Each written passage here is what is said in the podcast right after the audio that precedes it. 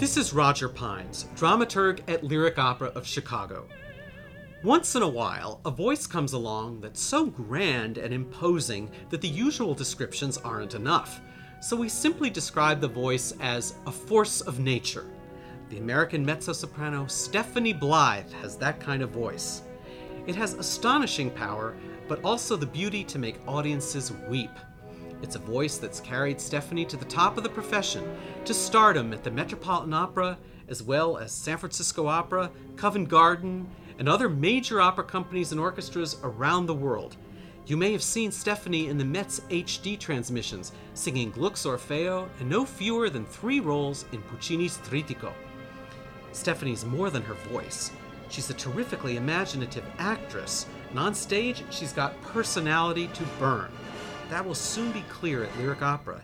In her debut season with us, she'll have a wonderful showcase with two contrasting roles. First, she'll sing one of her Met specialties, the intimidating fortune teller Ulrika in Verdi's A Masked Ball. And then she'll return to sing another formidable lady, Katisha, in Gilbert and Sullivan's The Mikado. As Katisha, she'll be able to show that, unlike many dramatic mezzos, she has a fabulous instinct for comedy.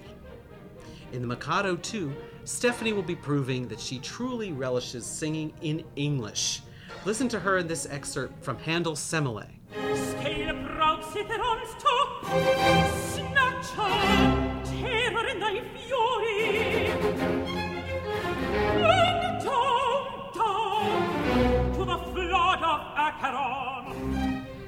Don't miss one of the most eagerly awaited lyric debuts in years Stephanie Blythe, a star you should know at Lyric Opera this season.